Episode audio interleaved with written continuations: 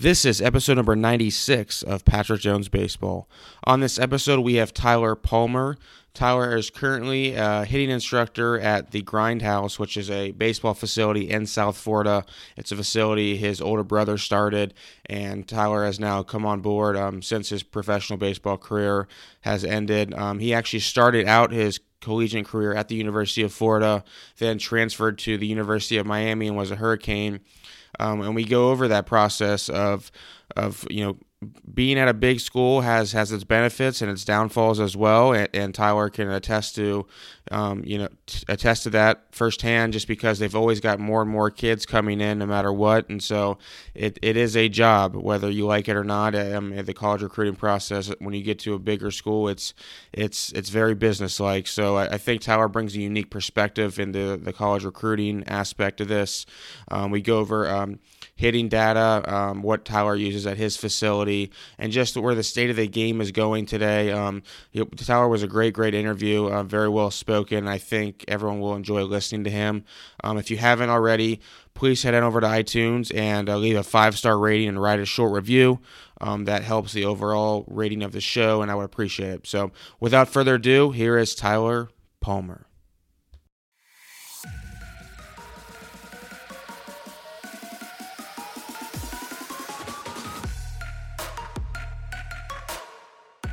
All right, and now we are live with Tyler Palmer. Tyler, appreciate you coming on today. No, I appreciate you having me, man. So you were a former former Miami Hurricane. Um, if you could give the a little bit of your background just uh, in baseball to everyone listening, that'd be fantastic.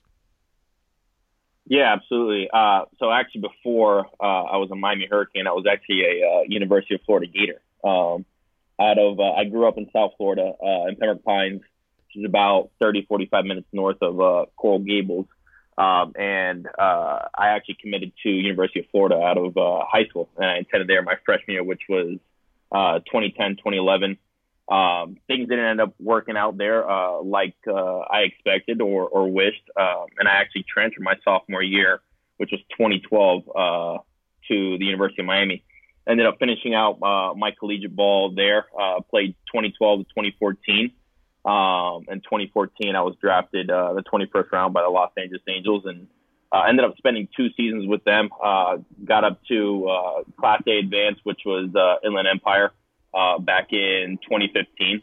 Uh, and then 2016 spring training, I ended up uh, hanging up the cleats and uh, pursuing my career after, um, which has led me to where I'm at now. Um, training the hitters uh, at our facility, which we call the Grindhouse down here in South Florida, uh, and also running our uh, player development side of uh, just our entire programs that we're operating here at the facility. So you went to two big time college baseball programs, starting out at University of Florida. I've heard um, from other players. I played at, at, at Xavier University, which is in Cincinnati, Ohio, but I know down uh-huh. south it's it's a little bit different. You know, at some of those bigger schools in terms of recruiting and and guys coming there, and maybe the coach doesn't like what they see, and by the time uh, winter break rolls around, um, that that particular player is transferred to another school.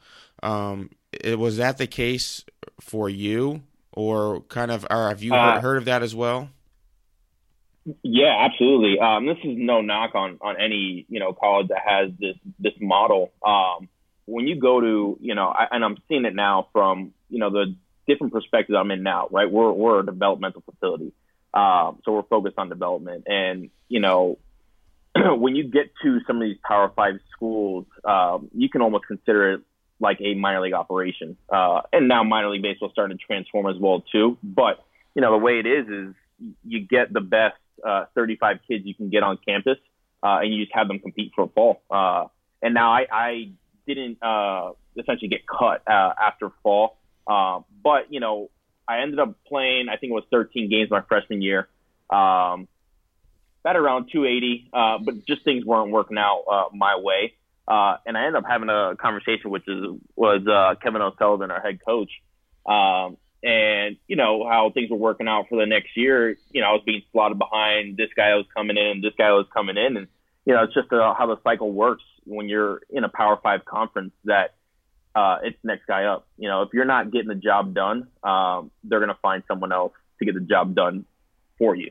Um, you know, which is very comparable to how baseball is when you get to the next level, minor league baseball. It's a job, um, and if you're not doing your job to the best of, uh, of your ability um, or to how they want, they're going to find someone else. They're going to pay someone else to get the job done. So, you know, it's it's a it's a difficult uh, thing to adjust to when you're 18 years old, right? And you know, the game has always just been uh, fun for you and a hobby. Uh, but the minute someone starts paying you, right, giving you a scholarship or actually paying you money, uh, it's now a job. So, yeah, no, you're absolutely right. You know, I I still have close ties to the University of Miami. Uh, you know, along with our facility, uh, the Grindhouse, uh, we're attached to uh, Elite Squad uh, Baseball, which is a showcase organization, uh, one of the largest that actually my brother uh, uh, runs and operates. Uh, he founded it back in 20, uh, 2007, which when I was a freshman. Um, so we have close ties, and you know, we just we hear all the time about, hey, this kid didn't, you know, make it through the fall. Um, you know, he's off to a JUCO or off trying to find a Division two to transfer to. It's it's reality. Yeah, well, I mean, it, it's just it's interesting because obviously you were a very very good player. I mean, you ended up getting drafted. You know, playing professional baseball. You you ended up becoming an everyday player at the University of Miami, Florida. I mean, that's a powerhouse. So it clearly isn't even a necessarily a sometimes sometimes you know kids will go there and, it's just they're not good enough. That wasn't that wasn't really the case for you. I mean, I know sometimes that that's the case for for other players. What would you tell players? Because I I work with high school kids too, and and I was the same way. You know, I was obsessed with going to a big time college. You know, wanted to be the bit you know big shot, all that stuff. I know you're kind of in a similar situation now, working with with younger players. What do you tell them when you're kind of mentoring them through the recruiting process? Yeah, my, biggest thing is I walked into a situation, and now you know my brother, who was my high school coach as well too, uh, was just starting out his career as far as the recruiting process like that. So uh, none of us really knew um, the recruiting process and, and what we should be looking for, and you know what we what would be a good scholarship and whatnot. It was just an offer. It was a great offer. Um, you know, from a big Power Five school, and I jumped on it. You know, it was one of my very few offers at the time. I committed late, which it seems like kids are committing earlier than ever nowadays, although it's starting to change for the NCAA rules. But, you know, my biggest thing for anyone, um, you know, going through the recruiting process is uh, take your time, uh, take your visits. If you have multiple schools uh, that are after you, go ahead uh, and take those five visits. I believe the NCAA still uh, grants you. Uh, and, you know, get a good feel for, for what the coaches expect out of you and, and the timeline. Uh, you want to go to any school where you're going to go ahead and play right away. Um, that's just the reality of it. You want to get three years under your belt, so hopefully by you know your junior year when you're draft eligible, uh, you have that experience uh, that you know X amount of games. Uh, you know, you're prepared for you know whatever gets thrown at you. Um, you know, at draft year, but you know with with all these schools uh, now, as far as uh, development stuff like that, I think you know what kids should really be looking for as well too is the schools that have a good track record as far as putting kids into the draft. Um, not even just a draft, but then you know their graduation rate uh, and the academic side and what they're doing for for their players. Um, you know, in their afterlife. It's one thing that you know I give credit to University of Miami just besides their their history of uh, you know MLB All Stars and, and drafting stuff like that. Uh, they have a, a tight knit uh, you know community with the baseball players that they do do a great job with uh, you know, jobs after uh, your career is done. Uh, that's something that head coaches always uh, talk to us about, and it's something that you know I think is very unique uh, for a program. So there is a day that your baseball career would come to an end, um, and you wanna you wanna have a coach in a college that that has your backing when that day does come. So. Uh, that's just my, you know, tip for tat uh, on the recruiting process of things. Yeah, that's an interesting take on that, and it's interesting to have have someone like you kind of explain it because you've been through it um, both both ways. Um, while you were a player, did you were you kind of obsessed with with the analytics of the game and, and biomechanics and that sort of a thing? yeah, so I actually just posted something on my Twitter uh, yesterday as well too. I'm I'm getting more into writing. Um, it, you know, I have a lot of thoughts uh, going in my head about this and about that, and it, that's been my my my mantra since I was 14, 15 years old. I, you know, even though I did play at University of Florida, I did play at University of Miami, I did get drafted. I'm going to be honest with you, Pat. I wasn't that good of a baseball player. I, I had some talent, but I wasn't that good. Uh, what I think I did have was though was an obsession for becoming uh, the best version of myself that I could be. Whether that meant studying, you know, what strength program can get me the strongest, what speed program can get me the strongest, what drills can help me uh, be the best uh, I mean, I, I remember when I first got a Twitter, I was back in high school, uh, and I was following guys, you know, like Tewksbury, uh, who became, I guess maybe he was the first one really uh, on the hitting Twitter side of things uh, back when he used to do Sunday swing and stuff like that. You know, it opened my eyes to, you know, things that you know I I never understood about the swing. Um, so yeah, I mean, my my history of uh, what I'm doing right now goes back to when I was 14, 15 years old, and how obsessed you know, just becoming the best player that I could possibly be. Uh, however, that you know, um, however I, I, needed to to do it, you know, through research or whatever. Um, the one thing that that players have now that I didn't have back then was all the data, uh, these bat sensors, uh, the batted ball data. Um, you know, it's something that that I didn't have back then. Um, and when I, you know, got into our facility right now, I had to teach myself uh, you know, I had to learn from from other guys as well too that are more up to speed than I was uh, with some of the stuff.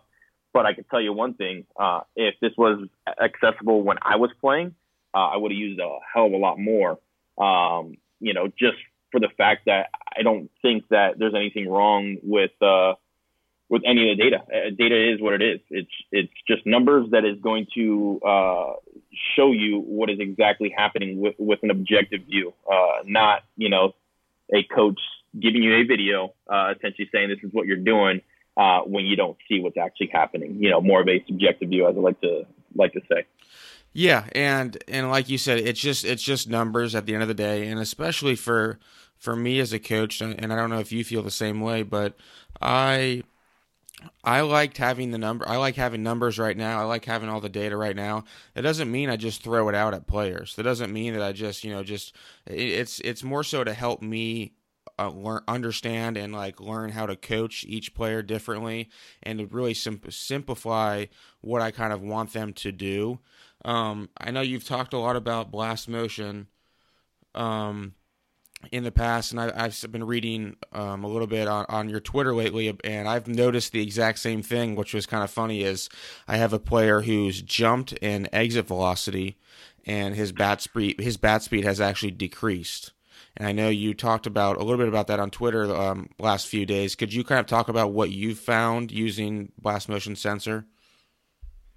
Yeah, um, you know, I had the Blast guys in about two weeks ago. Great dudes, man. Um, Matt Tanner was one of them, uh, and you know, we got we got into talking about a lot of different things. And you know, before I get into my as well, too, Tanner and I just really talked about uh, data as a whole. And I simply told him, like, listen, I love your product, uh, but just know it's never going to change what I believe in that needs to happen with the swing. It's only going to validate uh, my methods, uh, you know, towards my principles. You know, something I always talk about with, you know, a hitter that comes into my facility when we go through our assessment process is, you know, our set of principles that we believe in, uh, and then our methods that help us get to those principles. Um, you know, something that Gray Cook, who's the founder of uh, the, the functional movement screen, talks about, you know, principles being a fundamental rule or law, usually unaffected by time or technology where methods is how you do something and how you make something usually improved over time with technical advances.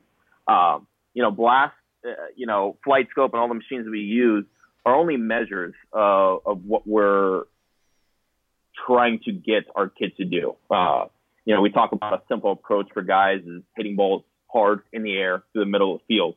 It's where the highest hit probability is for any hitter, right? Um, you know, through our our overload and underload program, um, I believe that the focus isn't just bat speed um, for those guys. I believe it or not, though, Pat, I thought it was. Um, but th- this is how data works. The more you collect, the more questions you're going to have. Uh, just because, you know, the beauty of, of baseball is what works for someone may not work for everybody. Um, so meaning more speed, more bat speed may not be the best thing for every single kid in the facility because they can't control it. Every kid moves differently. Every kid has a different timing mechanism. Every kid's time to contact is also probably different. So if we're, we're changing up a few things uh, in his swing and, and different patterns, it could affect the swing speed. But if the end result is harder hit baseballs, uh, I'm going to take it. Uh, we probably collected a little over, you know, 1,500 swings through blast. Uh, and I haven't finished up the data yet, but the trends that we're seeing is we have guys that go up in swing speeds that their exit velocity increases. We have guys that go down in swing speeds that their exit velocity increases. Um, you know how I how I break it down to my hitters very simply is you want to hit balls harder. The best thing you can do is square up the baseball more often. That's all it is. so what what is your favorite tool right now to use? Um, as far as technology or as far as uh, yeah, I guess we'll we'll start out like just training te- methods. Yeah, I'd say just right now. Let's let's start out technology. I really do like Blast, man. Uh, I think for any coach uh, that wants to get into uh, using data as far as development, I think it's the most cost beneficial. Um, you're talking about $150 for the sensor. You're talking about $100 a year, so $10 a month for their, uh, I think they call it the Blast Connect uh, package, the Academy package. Um, so you can save all the videos uh, online, so you can create workouts, uh, and so you can print out um, or just save on an Excel file uh, all swings. Um, my my deal with data um, is I think uh, a lot of people go about collecting it in ways that aren't so meaningful. Meaning that if our goal, Pat, is to get kids better in the games, I think data needs to be collected as close as possible to game like situations, uh, game like speeds, uh, with game like constraints. Uh, you know, I, I, get a lot of kids in my facility, and this is the the trend right now in in you know high school baseball, where you know perfect game. Um, I think a kid goes out to a showcase in one of the uh, you know how they run their 60, they do their outfield velocity, and one of the things that they're doing is you know batted ball velocity, uh, exit velocity off of the tee. and to me, that that tells me nothing. Um, yep. You know, and I get questions from parents all the time. It really doesn't. Sure, it's an indication of bat speed, uh, but I can also teach kids how to have higher exit velocity off of a tee by flying off their back spide, right, and hitting a ball in a certain direction. But it's just not going to convert when it comes to game time. You know, I use batted ball data uh, as as more of a, a tool to tell me what's going on in their swing and what's maybe happening in their approach and their mindset, um, versus just trying to chase a number. I know we we got into it on Twitter a little bit about that. You know, I I, I have to turn off the machine sometimes for kids because they're not understanding that. Hey, when you know we're doing this in BP uh, and you're trying to just change, uh, chase that peak exit velocity, and now you're a kid that's a, a toe tap kid and you're starting a leg kick and try and chase a number, like it just doesn't work out for me. So um, blast blast is really easy easy to you know take from front toss uh, to live, and one of the cool things, Pat, that I think I'm able to give a perspective uh, for for other coaches uh, is that I don't just operate with kids in a facility uh, in a cage.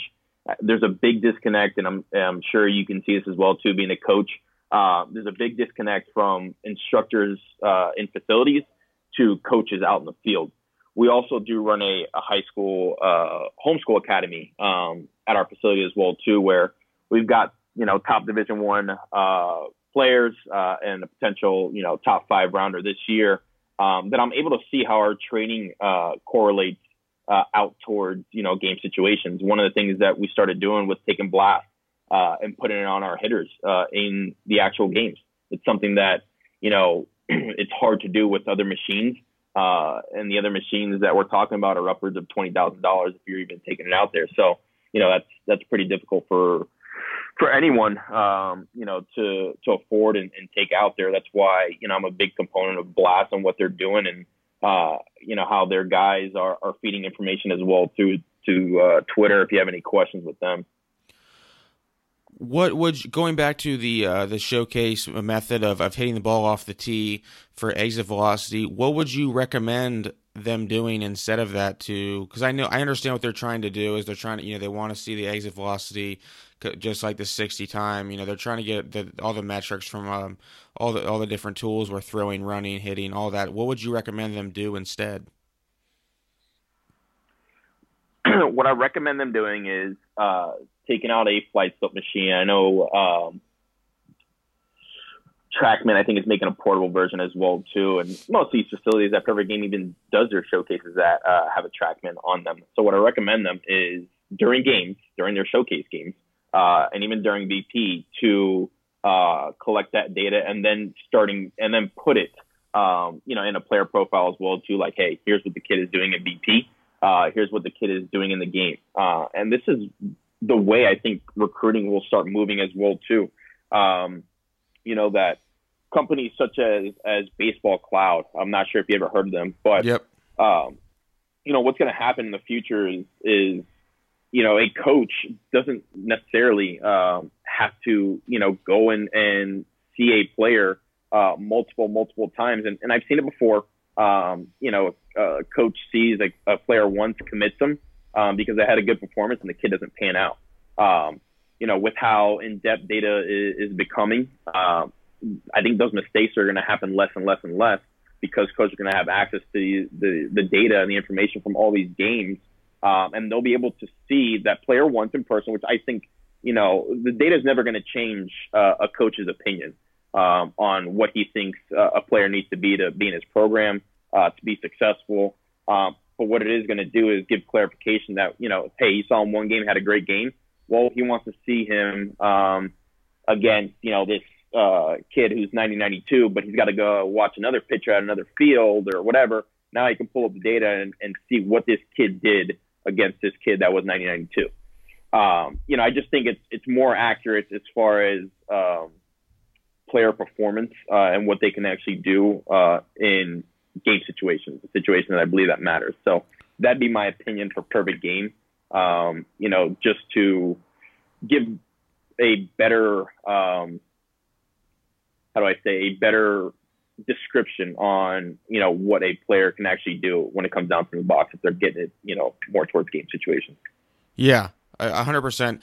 And I also think that that I think it'll help um, the players understand a little bit better too, versus just being so obsessed with hitting off of a tee in in regards in preparation for the showcase and becoming so obsessed with the exit velocity off of a tee versus yep. you know actually working on stuff in a cage, which will help them prepare you know for the showcase as well. No, absolutely. I mean, I get a lot of you know 14, 15 year olds uh, coming to our facility, pretty talented kids, and they'll tell me that their exit velocity is 94, and 95 off the tee, right? You know, I ask them what the average MLB exit velocity is, and they're going to tell me 100, 102, and I'll actually tell them, well, 88.4, right? It's right around 89 miles per hour. I go, what? So yes, you know, uh, they're also facing guys that are right around 94. So that's uh, the story of it. Wait, the, I didn't. I didn't actually know that. You MLB guys are like 89 off the tee. No, no, not off the tee. In in uh, in game situations. Remember, Statcast. Oh, only, okay. I was I was like I was like really yeah. off the tee. Uh, they do all that off the yeah. tee too. No, no, no. So when are what when a player comes in to see you, do you do? I, I, heard you bring up functional movement screen and some other things. What do you normally do like first time you see a player? Yes, I know you actually uh, you got TPI certified, right? Right. Yeah, so I'm in the works of getting uh, TPI certified. I'll get my certification um, in January uh, in Orlando, 24th, 25th. So uh, if anyone's going to be there, I'd love to talk to you guys uh, about that. I know they uh, just established OnBaseU as well too. I was late to the party um, to that. I'm already getting my TPI, but look to probably get that as well too. Um, the first thing anyone uh, does when they come into our facility is they're going to go through an assessment. We're going to run them through uh, a functional movement screen combined with um, TPI's uh, physical assessment as well too.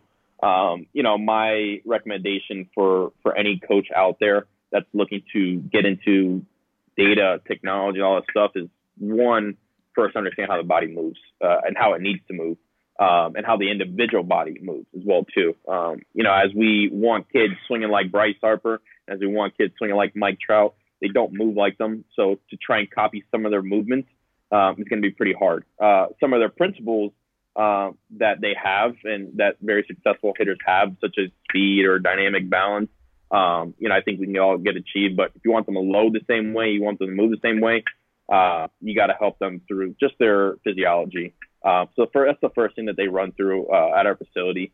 uh, the next thing that we'll do is uh, put them on our bat sensor and we'll bridge them um, from front toss uh, to live and then something very accurate to their game speed, such as we have a 12 year old in our facility. We'll put them on a machine at 60 miles per hour. You know, if we get a, a high school junior, high school uh, senior, we'll put them on a machine, uh, you know, 80, 85 miles per hour. Uh, give them, you know, some accurate measure of what they're doing.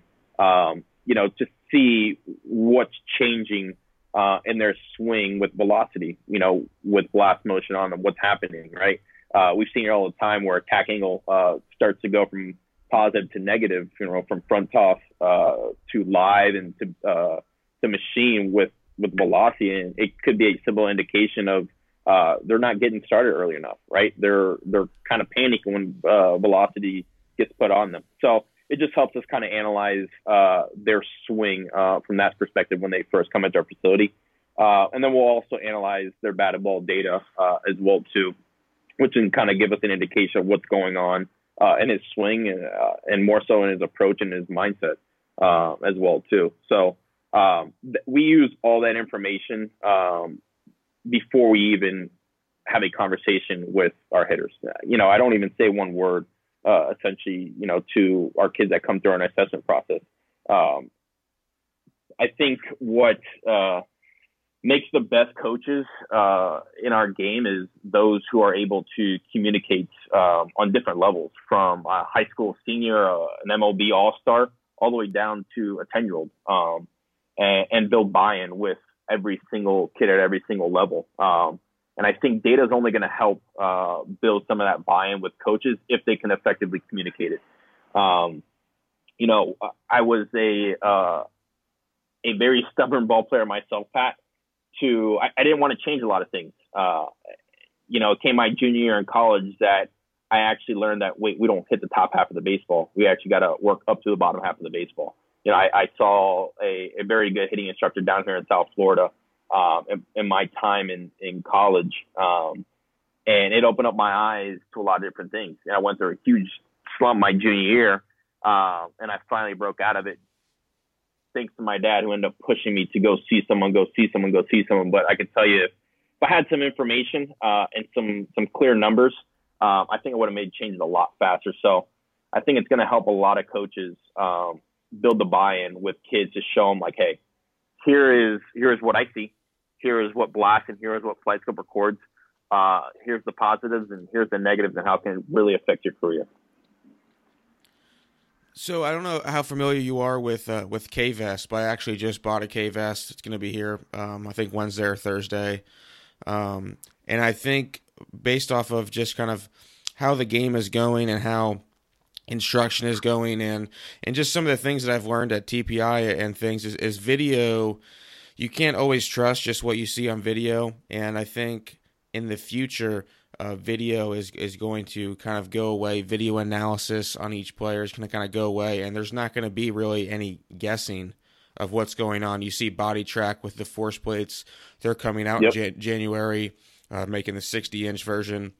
Um, K Vest, obviously for the body, have the sensors as well. I mean, FlightScope, hit tracks, whatever it is, there's really not going to be a whole lot of guessing. And like with all those things, there's really not, it's not even necessary for video in terms of, of just uh, doing an analysis on a player. It's just that all the data and information is going to be right there. Now, the trickiest part is going to be, well, how do you still implement those, or how do you fix those changes that, that, that the player needs to make based off of what you see? And that's, that is the hard part right there.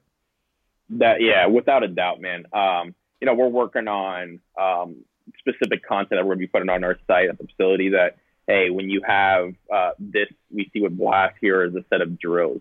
That's my biggest thing when it comes down to anyone collecting uh, data is great. You're collecting it, but what are you doing with it, right? right. Information without application is nothing. Um, so when we see a kid with an attack angle, here's a certain drill uh, set that we're going to use uh, that we've tested, um, you know, to to help them out with that stuff. I, I haven't used uh, KVest. Um, I'm, I'm, we're in the works, probably getting it within the next six to to eight months. Uh, I do have 4D Motion in our facility, which we're going to be implementing with uh, our guys more in the next uh, week or so. But yeah, it, I mean, Pat, I'm sure you've gotten videos from kids, uh, parents, and they text you it, right? It's not a clear view. Um, it's from a, a really crappy angle. Um, it, it's hard to slow down on your slow mo.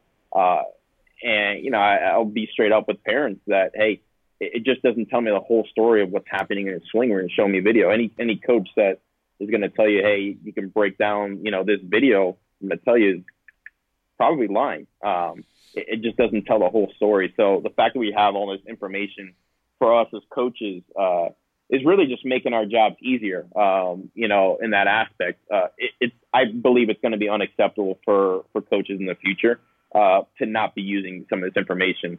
You can't say, you know, when I have kids that come into my facility, the first thing I do with them is set goals well too. Um, I, I can't get kids better if I don't know what their their end goals are. You know, if they want to go play uh, high school varsity baseball, right? If they want to play college baseball, they want to play professional baseball. We got to work towards something. And I, I can't tell a kid that I'm doing everything in my power possible if I'm not trying to use every uh, tool that's out there to get him better. Uh, and I think that's the way, you know, instruction and, and the game as a whole is going to be moving that if you're not using every tool that's out there for your players, you're doing a disservice and a disjustice to them because you're just holding out information for them. How do you like using 4D uh, motion? I haven't implemented it too much with our guys, man. I'm still in the the works uh, of that stuff. I followed a couple guys that are are using it. Our thought process uh, behind using some of this stuff will be through assessments to kind of analyze their their kinematic sequence, which is huge, uh, which you can't get on video. Um, but in the future as well too, um, what we're going to be using 4D motion for is uh, our drills, right? You know, the, the step back drill, right? The, you know, a couple of our drills that we use to help hitters feel different things. We're going to be testing some of those drills uh, to see if they're actually uh, helping players out with their sequence uh, in maybe their tilt, whatever it may be in their swing. Uh, we want as much information uh, as possible for whatever we put on a player that, you know, from the minute a player steps into our facility, uh, we are going to have uh, whatever his you know his profile is for what he's doing, we are going to have a curated process for him to fix whatever may be going on. Gotcha. Makes makes complete sense, and especially with the way the game is going to, from an instruction standpoint. Um, I'm sure you saw, you know, Jason Ochart just is now with the um, the Phillies, so minor league hitting instructor, plus still working at Driveline. Um, would yep. you would you ever want to do something like that? so I've gotten a lot of questions, you know, about that. And when I when I you know left my old job and I got back into just strictly instructing players, uh, you know, people have asked me if that's my aspirations, and I tell most people no. Um, one because you know when I spent my time with the Los Angeles Angels, um, I was I was very displeased, Pat, how things operated in minor league baseball. Um, and when I say that, you know, I was a, a 21st round draft pick. Uh, I was a senior sign. There was not much invested in me, right? Um, right. But if you follow Ochart and you follow the guys at Driveline, you, you see some of the stuff they post, you know, about communication and how important it is for guys.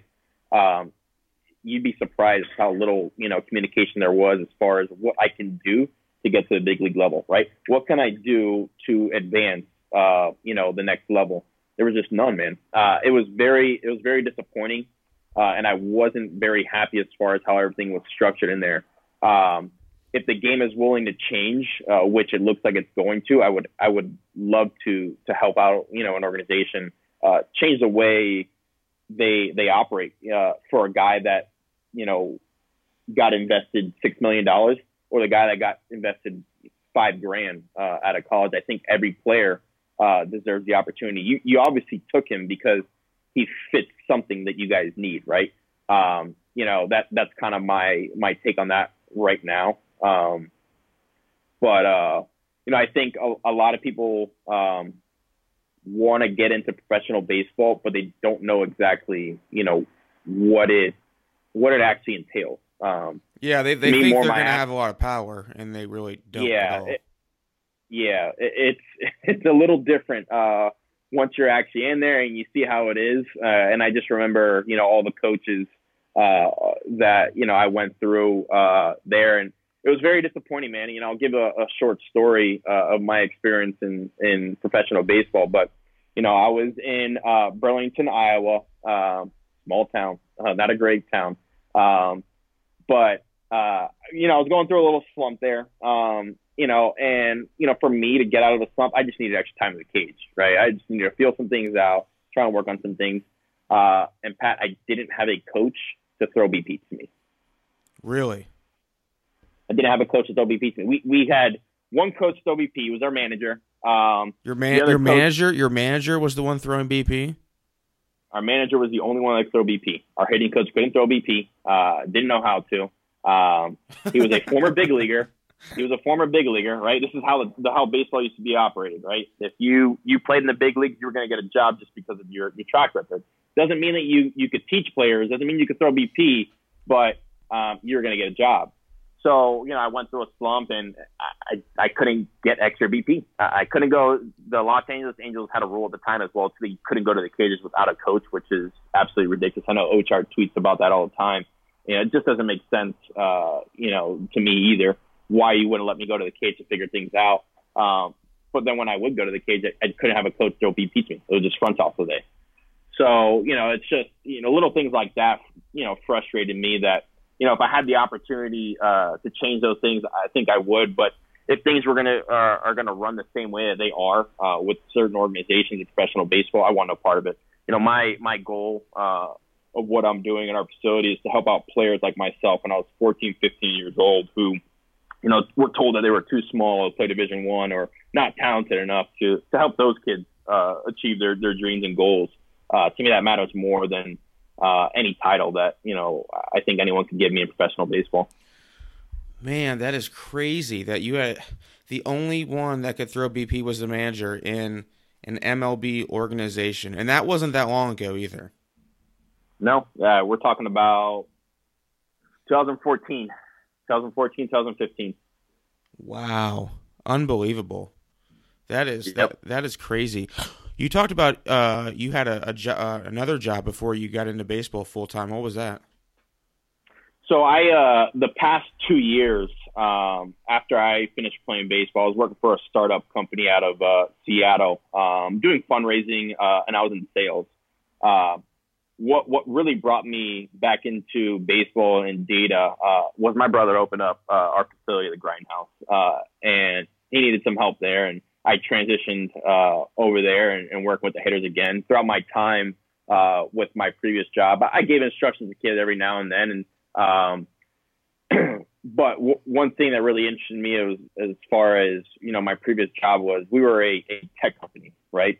A tech company with a data-driven process of uh, of fundraising and trying to improve all processes um, through you know all the data that we record. Um, it's a very simple concept that's tough to grab for a lot of people. That um, through the use of of data, you can transform, you can uh, record a lot of accurate uh, uh, information and be able to apply that to make something better. You know, I, I look at it that the same with the same view as, as far as the data that we record for players, that we're collecting all this information uh, and looking at it to try and help them out in their career. So that was uh, my background when I was done, um, you know, playing ball and good experience to help me out uh, with with a lot of things as far as technology uh, and and you know data driven processes.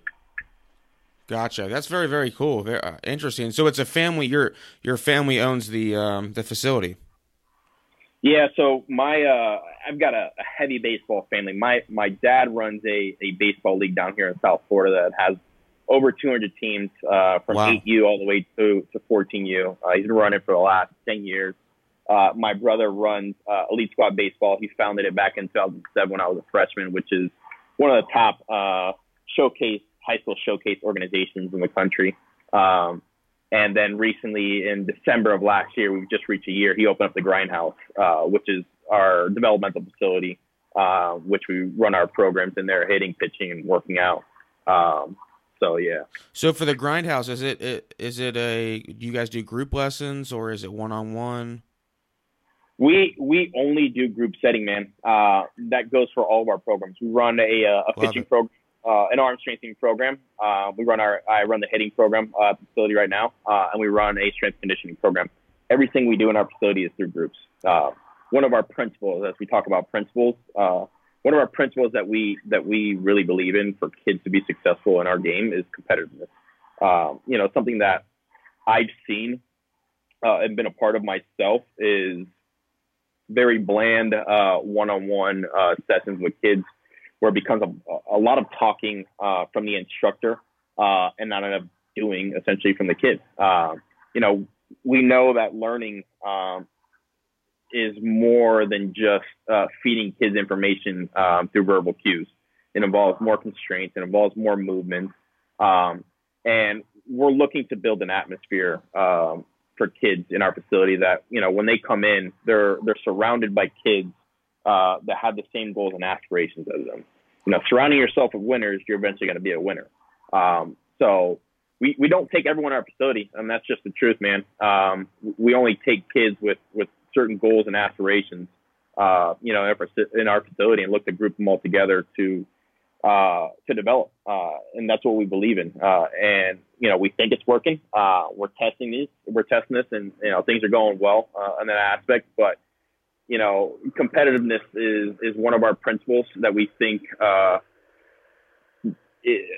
a a player at, at pretty much every level uh, will separate themselves from from the good ones and not. You know, the kids that compete, the kids that uh, you know grind, uh, you know, kind of separate themselves. Uh, you know, just through through every single level uh, when it comes down to that. So, love one of the reasons why we. It's one of the reasons why we don't do one on one. We we find it pretty boring. There's no music playing, so kind of put in a group setting. And kids like it. They meet other kids, so Kids cool. love it. Kids love it. I, I just started doing group lessons uh, for high school players, and they all love it. They don't they they don't ever want to do one on one again. They all love the group lessons. They meet, like you said, they meet other kids and make friends. It's competitive as well, and nobody yep. needs somebody to stand over them after five swings and and or two swings or whatever it is and give them you know one more thing to think about when they're swinging i so i completely agree that's just and i think just you do research on skill acquisition and things like that that's just where what the research says. I know it may not be the exact same for everybody, but for the most part, I mean, I really like that, especially for the high school level. My next question yeah. would be for you would be since you're in Florida, um, I'm in Ohio, I'm in Cincinnati, so the weather is a little bit different. Do you find mm-hmm. that that a lot of like facilities have a tough time keeping uh, players in the door because it's so nice all the time? They can always go outside to a field. Yes, without a doubt. Um, it's one of the things that I've seen in my time uh, playing is facilities pop up, uh, and as fast as they pop up, they go down. Uh, one thing that that has in, that intrigued me with my last job, uh, Pat, was we were very innovative. Right, we were a tech startup that was changing the way uh, fundraising was looked at in high school uh, through technology, through a data-driven process we're doing the exact same thing in South Florida. Uh, we are changing the way kids train uh, in South Florida. You know, South Florida, since we're blessed with you know beautiful weather, there's a tournament every single weekend. But that doesn't get kids better. Just playing doesn't get you better. Um, you know, when we're really involved with with high school, obviously with our elite squad baseball attachment, um, there is one or two kids in South Florida right now um, for the draft that are 90 plus. We're talking about South Florida, some of the richest talent, uh, you know, in the nation, and we have one or two pitchers in South Florida right now that sit 90 plus in high school. Why is that? Training. Yeah. Not enough kids in South Florida spend the time going through the driveline arm care protocols, right? The the velocity programs, going through your pull downs, right?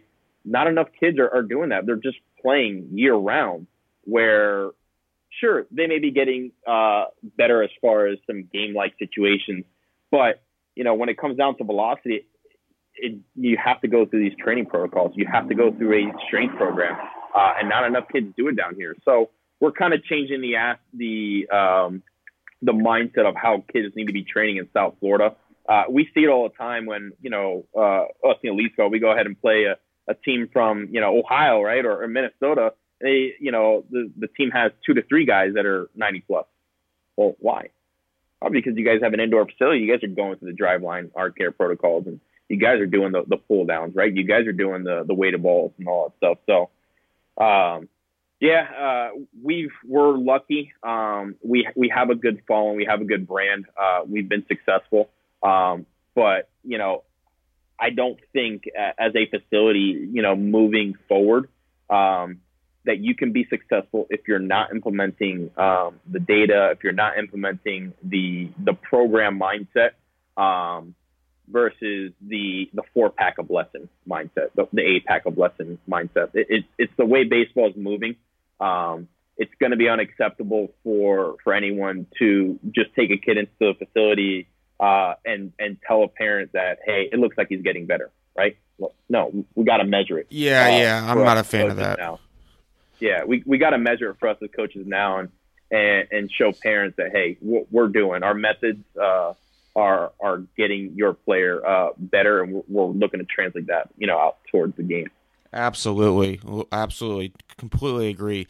Tyler, you've been uh, been a fantastic guest. Really appreciate it. Um, it's always uh, interesting for me because I'll reach out to some people on social media to come on the, the podcast, and, and you were one of those people I did. And so it's you never really know what type of uh, interview uh, or, or episode it's going to be, but I mean, you're really you're well polished, man, and you you know what's going on. And I just uh, I you know keep fighting the good fight, and glad to see uh, someone else who's who's on the forefront of all the changes and and uh, doing taking the time to, to do it the right way. So I really appreciate it. Yeah, no, Pat, thanks for for reaching out, man. You've been a good follow as well too, and been listening to your podcast. So thanks for having me on, and uh, I hope to uh, connect with you soon. Absolutely.